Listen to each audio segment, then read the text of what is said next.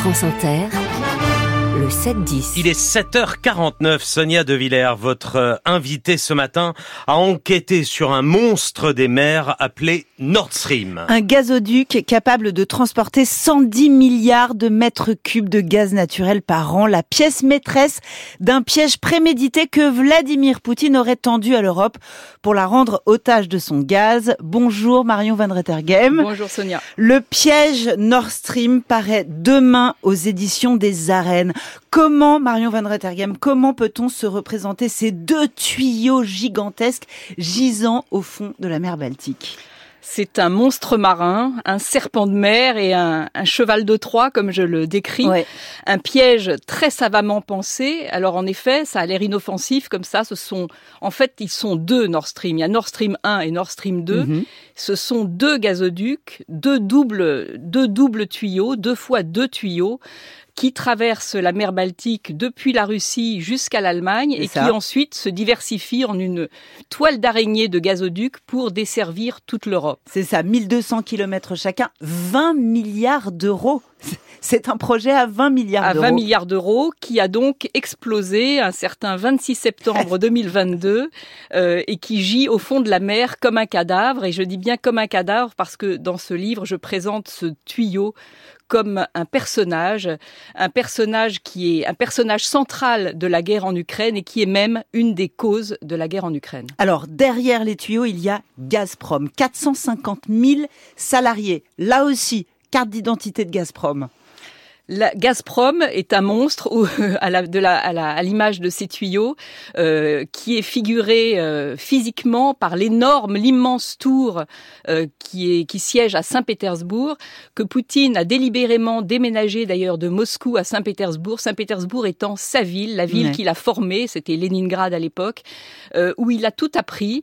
Il a appris les, les, les, règles, il a, il a deux référents Poutine en fait, et il a tout appris à, dans l'ancienne Leningrad d'une part, ce sont les mafias locales qui, dont il a été la victime, mais il a appris euh, à s'en sortir. Et puis, c'est là où il a fait ses premières armes en tant qu'officier du KGB, en tant qu'agent du KGB. Et donc, ce sont ces deux seuls référents qui vont inspirer ces méthodes. C'est les méthodes de la mafia et les méthodes de la police politique et de l'espionnage. Gazprom qui contrôle 90% du gaz russe et qui contrôle aussi une grande partie des médias russes. Hein. C'est dire, c'est dire l'empire auquel on a affaire et c'est dire la puissance qui est déployé autour du, du gaz russe. Alors, à quoi ça sert un gazoduc, très concrètement? Alors un gazoduc, ça permet d'abord pour la Russie euh, de desservir son premier voisin et son premier client, qui est le continent européen. Elle fait partie du même continent, mais de desservir notamment l'Union européenne, qui est une puissance économique de premier ordre, mm. qui est en pleine croissance, qui est en, gros qui a de gros besoins mm. énergétiques. Et Poutine a très bien compris très vite ce rapport de force, c'est que la Russie est un paradis énergétique, un paradis d'hydrocarbures. Ce sont les, les gisements les plus parmi les plus phénoménaux du monde qui reposent en Russie.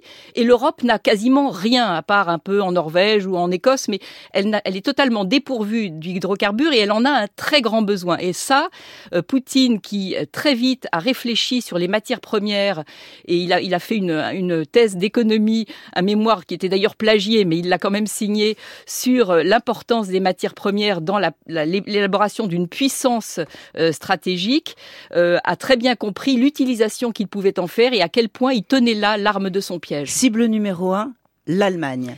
Et là, dans votre livre, Marion von Rodergem, vous déployez comment cette erreur stratégique majeure, sans doute une des pires du XXe siècle, a pu petit à petit se mettre en œuvre à force d'incompétence des, dirigeants, d'aveuglement, mais aussi d'avidité. Il y a eu tout à la fois. Il y a eu en effet beaucoup de... Et ça, euh, c'est l'ancien agent du KGB qui a très bien compris comment utiliser ces méthodes et l'élément de base de l'agent du KGB, c'est de repérer les failles et les vulnérabilités de son adversaire. L'argent est une faille évidente. Ça a très bien marché avec Gerhard Schröder, ça a très bien marché avec François Fillon pour aller plus près de chez nous, un peu avec euh, Nicolas Sarkozy et avec beaucoup d'autres.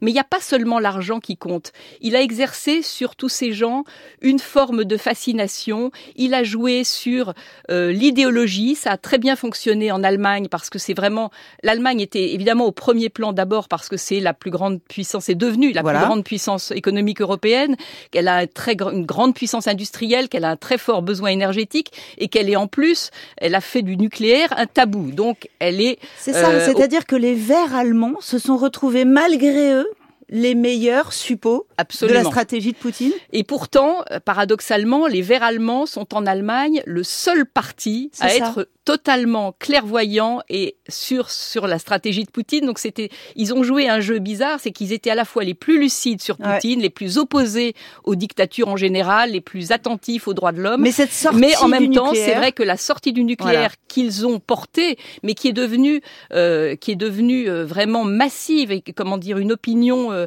euh presque totale dans, dans toute l'Allemagne, qui est due évidemment à la culpabilité de la Deuxième Guerre mondiale. C'était une espèce de réticence vis-à-vis de l'atome, euh, donc qui a gagné toute l'Allemagne. Et c'est vrai que c'est cette, cette interdiction, ce tabou du nucléaire qui a favorisé, euh, pour une puissance industrielle, il faut bien se fournir en énergie. Le charbon, c'est polluant. Le nucléaire, c'est interdit. On va vers le gaz. Et le gaz, ce sera la dépendance, la dépendance ultime à la, à la Russie.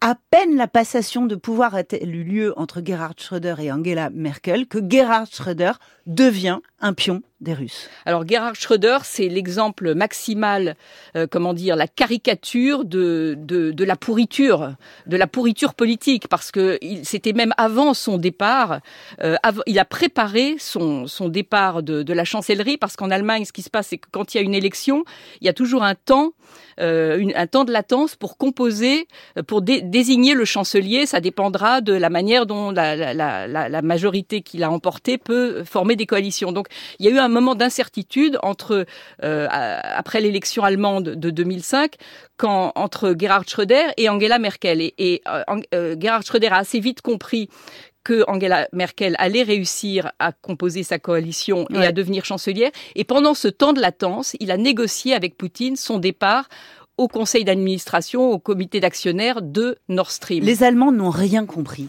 Rien compris à Vladimir Poutine. Les Allemands n'ont rien compris à la nouvelle Russie.